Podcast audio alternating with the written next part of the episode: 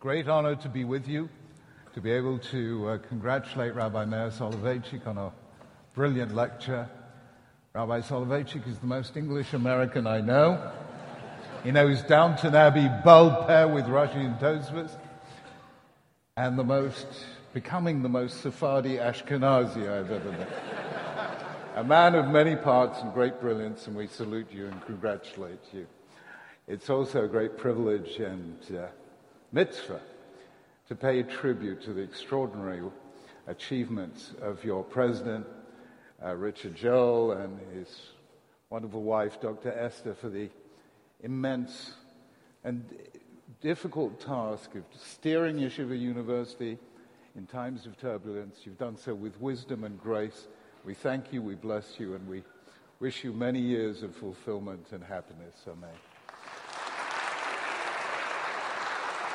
And likewise, I want to congratulate and thank Dr. Stuart Halpern for this wonderful volume, which uh, is, is, as it were, being launched here. And just to say personally, not only do I salute everything that Stuart has done by editing many of these volumes by his remarkable work within the Yeshiva University administration, but to say personally, on behalf of Elaine and myself, that our time here in association with Yeshiva University over these past few years has been made so pleasant and so uh, rewarding by Dr. Halpern's constant friendship and help. Thank you, Stuart. Obviously, when we're asked to reflect on the great books of Judaism, uh, one goes almost instinctively to the Moreh HaNevuchim, the guide for the perplexed of the Rambam. The Rambam was, uh, after all, the greatest halachist uh, in the Jewish Middle Ages, uh, and the achievements of the Mishneh Torah are still unsurpassed, and wrote, wrote the greatest work of Jewish philosophy in the form of the guide for the perplexed, one of those wonderful self fulfilling texts, such that if you weren't perplexed before you read it, you will be by the time you finish. And uh, what I would really like to do today is very, very simple indeed to show you how his philosophical disposition in the Guide for the Perplexed lies behind a unique chiddush of the Rambam in Hilchas Chometz Matzah, a law about how we tell the story on Seder night. Um, the Rambam gives an explanation of this that no one else does, and I want to share that with you. The Rambam is suddenly, sometimes called a rationalist as opposed to a mystic. But even more important, the Rambam, especially in the guide, but throughout his work, was what I would call a naturalist as opposed to a supernaturalist. And the naturalists and the supernaturalists form a distinct division among Jewish thinkers. And I can best describe it in terms of a little sugya in the Gemara in Shabbos, Daf Nun Gimel.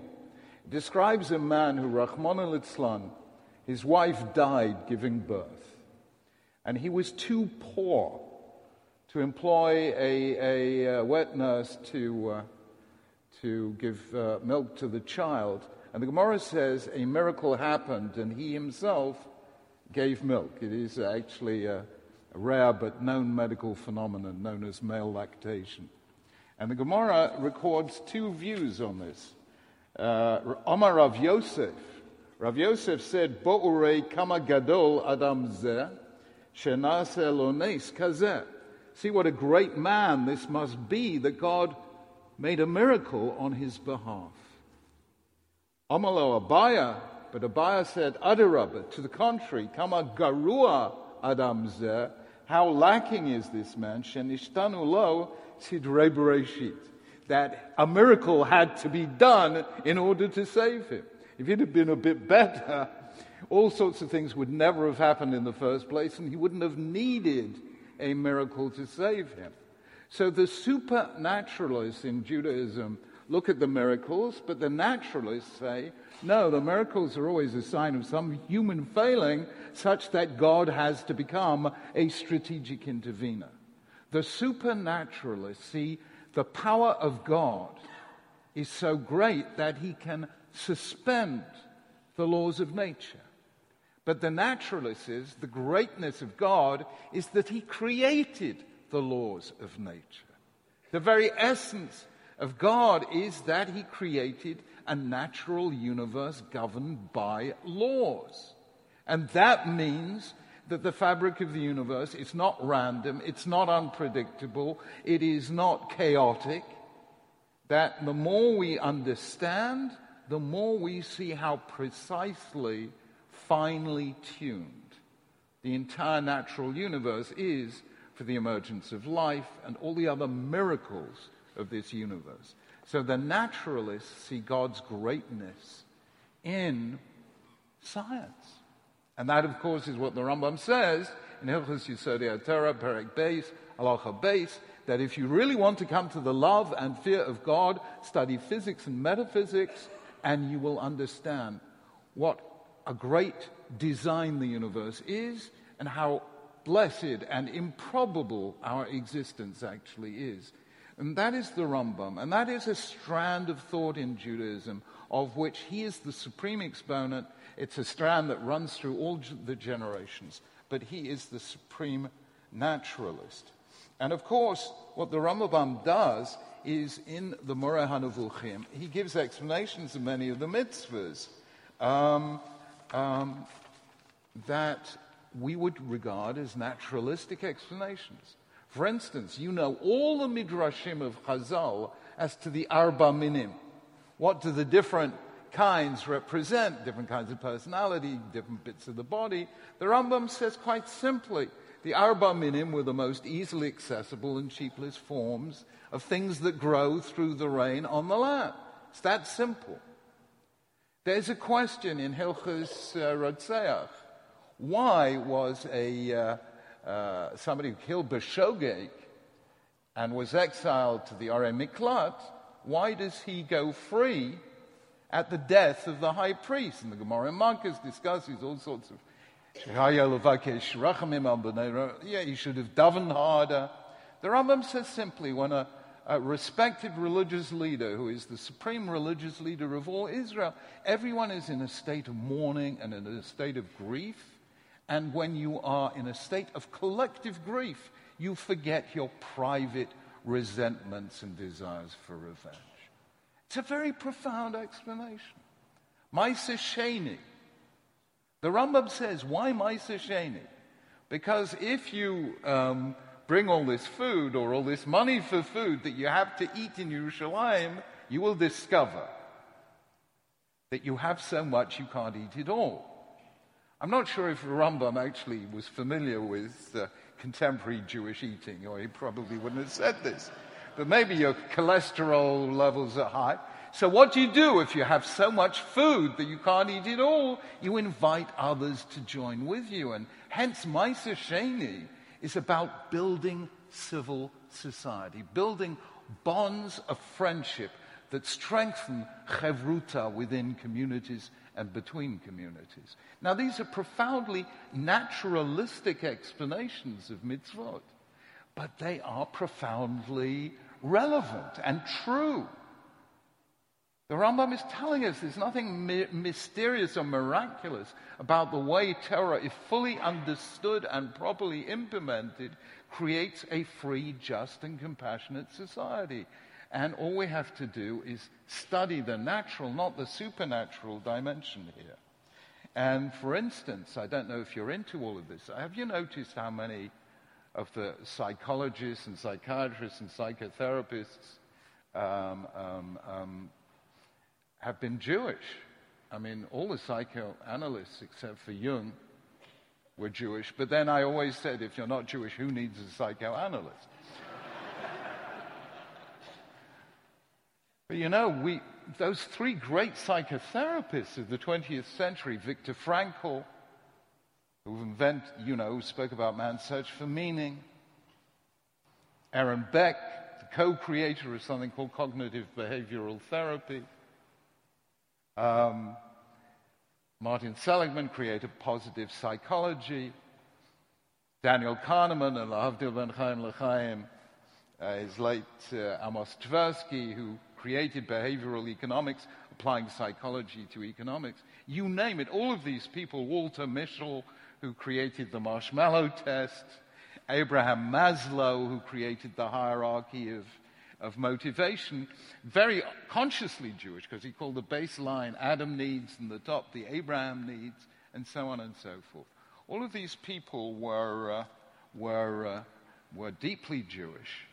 And what the Rambam tells us in uh, the Shmone Prakim is that the mitzvot are all about what nowadays is called emotional intelligence. They're all about making us more sensitive, more generous, repeated action.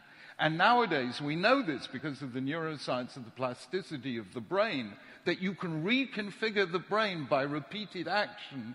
This is the latest discovery of neuroscience, although it was well known to the Rishonim. They put it in simple words, Hergel Naset Teva Sheni, practice becomes second nature, which we would now call reconfiguring the brain. Since Rabbi Soloveitchik is here, I will mention one of the more memorable moments of the last few years in America, because as you know, Yale University was, I think, one of the last to operate a Jewish quota. And you know the uh, motto of Yale University is written in Hebrew. It's Urim V'Tumim. So Alan Dershowitz always used to ask, if you can read it, you can't go there. I had the privilege a year or two ago of doing a public conversation with the president of Yale University. The president of Yale University, inventor, discoverer, not popularizer, but discoverer of emotional intelligence, is Professor Peter Salovey, who is mishpacha of yours because Salovey is an anglicization of Soloveitchik. He is part of your family. And he is president of Yale. And we were sitting there in front of all the great and good of Yale University, and he, was, he began by saying, I wonder what the founders of Yale would think looking at me, the son of a rabbinic dynasty, having a conversation with the chief rabbi. So, one way or another, uh, Jews have been part of this psychology, but the Rambam was a pioneer in cognitive behavioral therapy. That's what the Shmone Prakim is all about. So the Rambam's explanations of the mitzvot are terrific and very, very powerful. However, what does that make of telling the story on Seder night? The essence of telling the story of night is to talk about all the miracles, all the wonders. We list them all. We go through a long list and say, Ilu, this and not that, Dayenu, and uh, how many plagues were there? You think there were only ten. Let's multiply them by five, and then another four, etc. All these miracles and miracles and miracles. And the Rambam says, in Hilchus Yisodei Torah, chapter 8, Moshe Rabbeinu, people did not believe in Moses because of the miracles he did. He said, because if anyone performs miracles, you will always have skepticism. Was that magic? Was it deceiving the eye? What was it? You cannot base a faith on miracles. So why did Moshe Rabbeinu bring manna from heaven? Answer, because the people were hungry. And there was no what did you call it? Pomegranate supermarket in the wilderness. Uh, why, why did he bring water from a rock? Because they were thirsty. Why did he divide the Red Sea? Because they wanted to get to the other side. That is why they did miracles. Uh, but no, he says quite explicitly, don't base your faith on miracles. And therefore, we have to uh, understand how on earth he understood Yetziat Mitzrayim. Although, and I'm not going to go into this at this point, if you actually look carefully at the text of the ten plagues in Sefer Shemot, you will see that almost throughout, God tells Moses that he's going to bring plagues on Egypt, not to show the Israelites how great he is, but to show the Egyptians how great he is. That they should know that there's a God in heaven, not the Israelites. If you're Egyptian, you need to see miracles to believe. But if you're a Jew, no. And that is a fundamental rereading of the Exodus story that he is uh, telling us about. And this is uh, really very, very important. So the Rambam is now going to focus on a, an argument in the Gemara that Rabbi Soloveitchik has already mentioned. And I just want to begin, if I may, by saying how important this Mishnah and this Machloket is. I used to make a film, half an hour film for BBC television every year. It was a message to the nation, and I did it before. It was always shown before Rosh Hashanah. And in 1995, the BBC asked me to make that television program from Auschwitz. I really did not want to do it. I did not think this is a good way of telling the world what the Jewish people is. And I wanted us to move on. But the BBC said, please, you know, it's 50th anniversary of the liberation of Auschwitz. We need to make a program about it. Do it. And I said I will do it on one condition and one condition only that I can tell the story the Jewish way. And they said, What is it to tell a story the Jewish way? And I said, The answer is given in the Mishnah in Psachim. Matchil biganut u'mesayim b'shevach. You begin with the bad news and you end with the good news. A Jewish story has to be a story of hope. And that is why in that program on Auschwitz, I did 25 minutes from Auschwitz and the last five minutes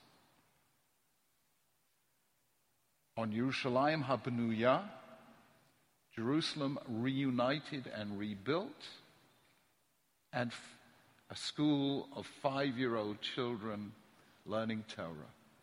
And the smiles on their faces showing that the world's oldest faith is still becoming young again. And that is a very, very important dimension of Judaism, so much that in one of my books I define Judaism as the voice of hope in the conversation of humankind. And that is how we tell the story. If you want to ask what is profoundly and uniquely Jewish about the Pesach story, it is that somehow we can rescue faith and freedom and hope from lechem, only the bread of affliction, and maror, the bitter herbs of slavery. Jews can take those bitternesses and somehow out of them celebrate four cups of wine on the journey to freedom. Paul Johnson said Jews have a gift for turning misfortune to good use better than any other people in the world. And that is a very, very profound idea. Matchil biganut. We don't see the world through rose colored glasses. We know there's bad news. We begin with the bad news. But that's the beginning of the story, not the end of the story. Now, on this, as Rabbi Soloveitchik mentioned, there's a machlokes Rav and Shmuel. Shmuel says, Matchil biganut in Messiah B'Shevach is mitchila היו עובדי עבודים היינו לפרעה במצרים ויוציאנו השם משם ביד חזקה ויזרוע נטויה. First we were slaves, then God set us free. That's according to Shmuel. Rav says, no. The, begin with the bad news, and with the good news is, mitchila hayu ovde avodah zara hayu avosenu v'achshav kervonu amakam lavodah. So, originally our ancestors were idolaters, and now God has brought us close to his service. What is the machloket between them? According to some, Shmuel is looking at physical liberation. Rav is looking at spiritual liberation.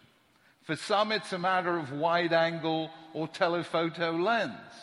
Shmuel is focusing on the immediate events of Moses and the Israelites, whereas Rav is looking at the broad sweep of Jewish history. Yet others say Rav l'shitasa and Shmuel l'shitasa, because Shmuel says, "Ein bein olam hazel imot Mashiach el shibud malchiyut bilvad." The only difference between now and the Messianic age is today we lack political sovereignty, but as soon as, and that's in Yemos HaMashiach, we will acquire sovereignty. We won't be anyone else's slaves. So for him, Political liberation is liberation, and for him, we are living in the Messianic age. Uh, and Rav holds no, we, we can't imagine the Messianic age until we get there. And so Rav has a much more elevated view of what liberation is. Those are ways of interpreting the machloket. But I want to show you how the Rambam now takes his naturalism and gives a solution that no one else in the whole literature gives. Okay? And he does so by showing that Rav and Shmuel aren't arguing at all. And here it is. The Rambam does something very subtle. I don't want to go into the methodology here, but it's very subtle. The Rambam, you know, before he started on the Mishneh Torah, he did a book called Sefer HaMitzvot, in which he counts up the 613 commands and gives us principles for how to count a command. Is this one command, two commands, no command? And the Rambam has a shita throughout the Mishneh Torah that sometimes there can be one command.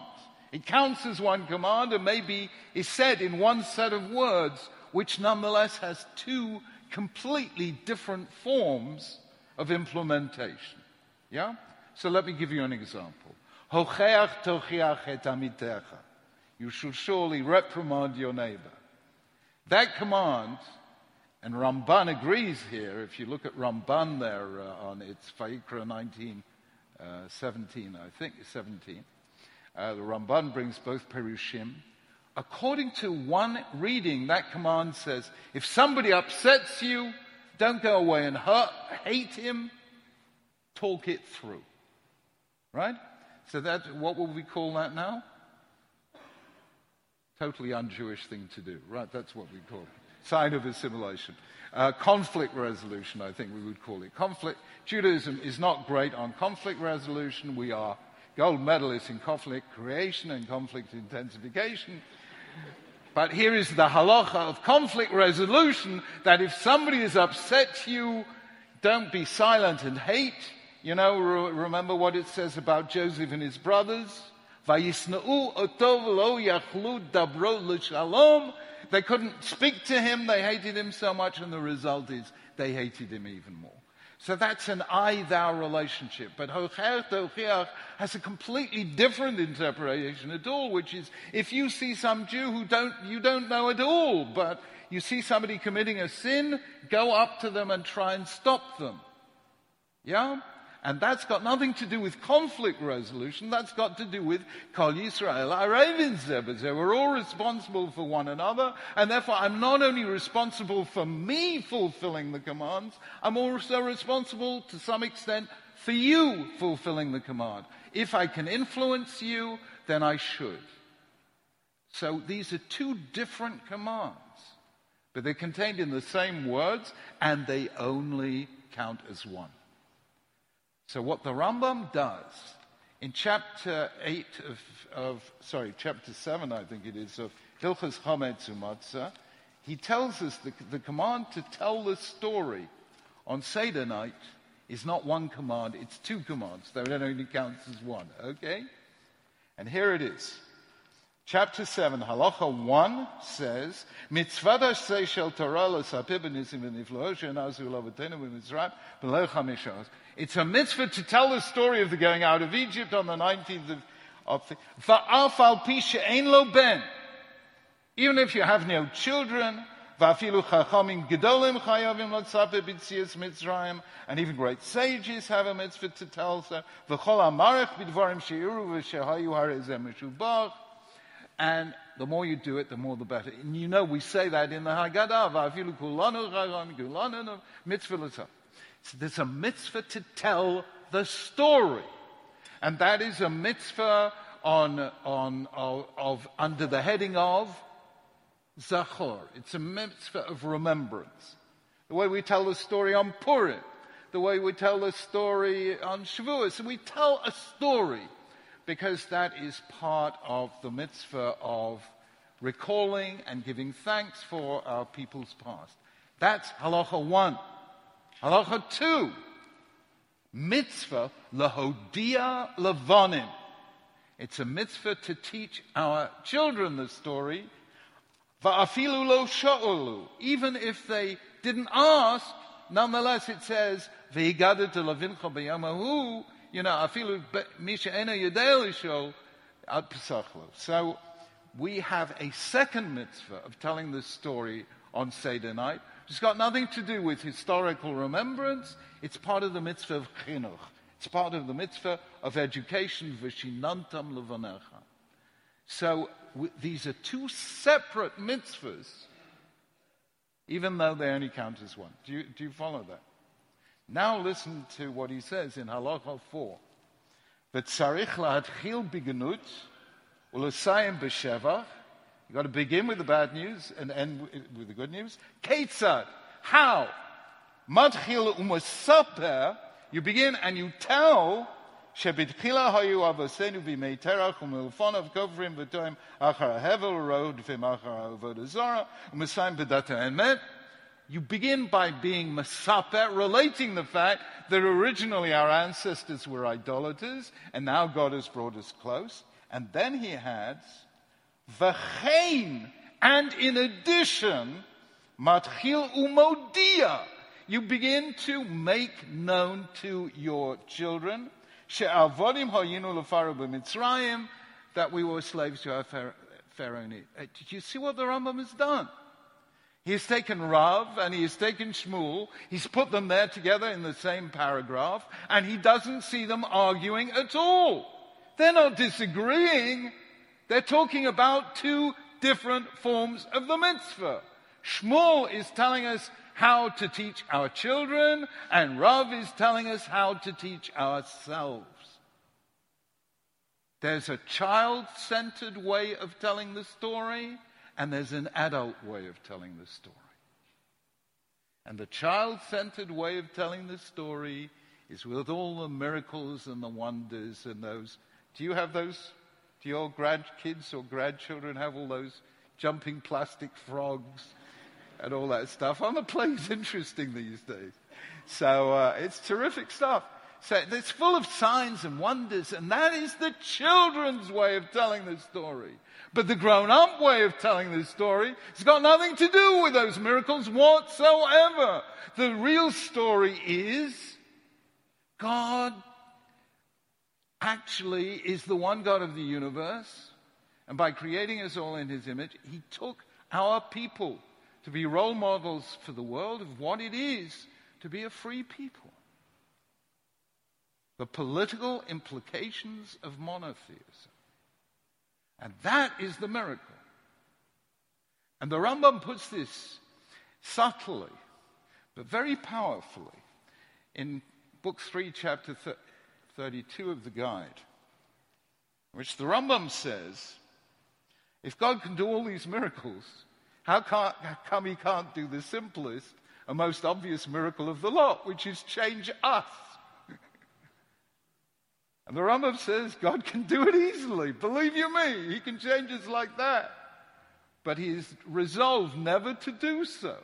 Why? Because if he changed us, we'd lose our freedom. We'd become programmable robots. I mean, artificial intelligence is getting very, very impressive. Have you noticed this? Apparently, it wasn't reported in the American press. This is a true story. Three weeks ago, in the British press, in the Times, no less, it reported that there is a new app for smartwatches which tells you when you're being boring. Luckily, you can't use it on Shabbos. There you are, Rabbinate. Rabbinate saved. Okay. Um, the Rambam says Hashem is so committed to our freedom, he could change us, but he won't. Now, understand what the Rambam is saying. The easy miracle is dividing the Red Sea. The difficult miracle is can we change ourselves? That is the real miracle. Can we stop being slaves and become people who accept the responsibilities of freedom? That is the miracle. And that's why Hashem had us experience firsthand what slavery feels like and never let us forget because every year we have to taste it again. That's the miracle. Or as I put it elsewhere, it's not what God does for us that changes us. What changes us is what we do for God. Not what God does for us, but what we do for God. And that is how the Rambam is telling us. Guys, when it comes to Seder night, talk about the miracles, be thrilled by the miracles, but never forget that's for your kids. The adult story is God is calling us to be role models to the world of what it is to be free. And we have no doubt, and Rabbi Soloveitchik was really good on this, as to what the unique Jewish contributions to human freedom have been. Number one is the most single most important sentence in the entire history of political thought. And it occurs in Bereshit chapter 1. Now say ah, Adam b'tzalmenu kidmutenu. Let us make man in our image according to our likeness, telling us that every human being, regardless of color, class, culture, or creed, is in God's image. The ancient world believed that human beings were in God's image. Who was in God's image? Ramses II. The word Ramses means child of the sun god. The ruler is in God's image. The rest of you forget it. Along comes Bereshit 1 and says the most politically in, incendiary sentence in history. No, every human being has rights, has dignity, should be entitled to freedom. That's what John F. Kennedy meant in the first paragraph of his inaugural address, when he said on the January 20th, 1961, the same revolutionary beliefs for which our forefathers fought are still today at issue around the world. The belief that the rights of man come not from the generosity of the state, but from the hand of God. No one else in no other country could have said that, only in America because America is built totally and primarily on Jewish covenant theory. And if you haven't read it yet, a guy called Philip Gorski has just brought out a book called American Covenant, in which he analyzed, and um, David Brooks did an op ed on it last Wednesday in the New York Times, on how the Jewish story of the Exodus is the American story. And there's a new book that reminds us of this right now.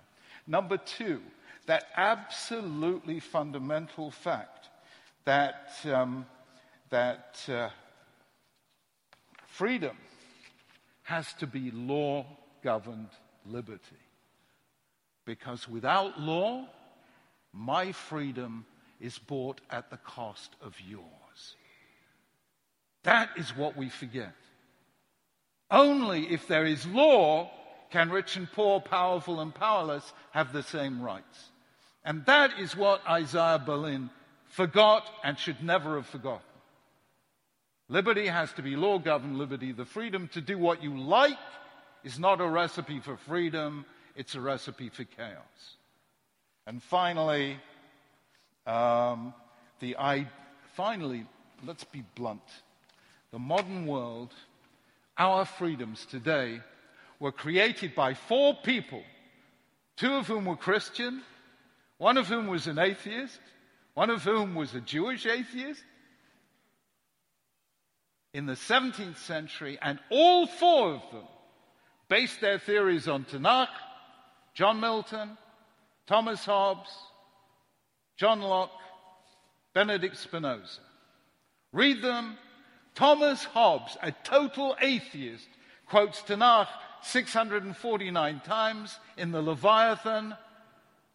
He is not basing his theories on Plato, on Aristotle, he's basing them on Tanakh. And the proof of this is the modern world was found ba- based on four revolutions. The English Revolution, 1640s, the American Revolution, 1776, the French Revolution, 1789, the Russian Revolution, whose centenary we're observing this year, 1917, two of them based on Tanakh, England and America, two of them based on secular philosophy, French on Jean Jacques Rousseau, Russia on Karl Marx, Two of them, the English and French, led to societies with civil rights and liberties, and the, t- the other two, French and Russian Revolution, French Revolution led to the Reign of Terror, the Russian Revolution led to Stalin, the Gulag, and the KGB. If that is not proof that if you want freedom, you have to base it on Tanakh. I don't know what more proof we can give you. So, in a world in which I hope you you know today the entire structures of Western liberal democratic freedom are shaking. They are shaking. The best analysis of this was given, oddly enough, by somebody who I met just this week, and I'd never thought of him as a political thinker. He's a guy called Ray Dalio who runs something called Bridgewater Capital. You haven't come across this? Who's just got his team to analyze the rise of populism in America and throughout the West. People voting for strong leaders rather than for democratic freedoms. And people are doing this everywhere. Hence the rise of the far right in Europe, hence the Brexit vote. I won't say anything about American politics because I'm still a guest here, and Brits are supposed to be polite. Uh, but one way or another, Western politics needs help. And it needs help from our living example of what it is. Judaism, for 2,000 years, we didn't have a government to do it for us. And yet we did it ourselves. We maintained free societies with educational systems, health systems, welfare systems. And we did this voluntarily. Why? Because the law was engraved on our hearts. No other people has ever done this. And that is why the state of Israel today, and I'm well aware of the Israel apartheid weeks happening in universities throughout the world and the offensive campaign called BDS, uh, I, Israel remains a stunning example of the triumph of dem- democratic freedoms in a world where everyone is trying to kill those freedoms. You saw what happened in London on Wednesday afternoon. Somebody running down people and the entrance to the world, the West's oldest parliament. Freedom still has its enemies. We are not only freedom's friends, we are its oldest and most practiced practitioners. So therefore, that is what the Rambam is saying. Yes, tell the story of the miracles and how God did it and tell that to your children and grandchildren. But remember, there's another story, which is that God needs us to give Him a helping hand. And let me sum it up in one question I want you to ask yourselves when it comes to the Kos shel Eliyahu. We think we are waiting for the Mashiach. But actually, the Mashiach is waiting for us. Let us act together to continue to be inspiring models of freedom. And may I wish you all a Chag Kasher V'Sameach. Amen.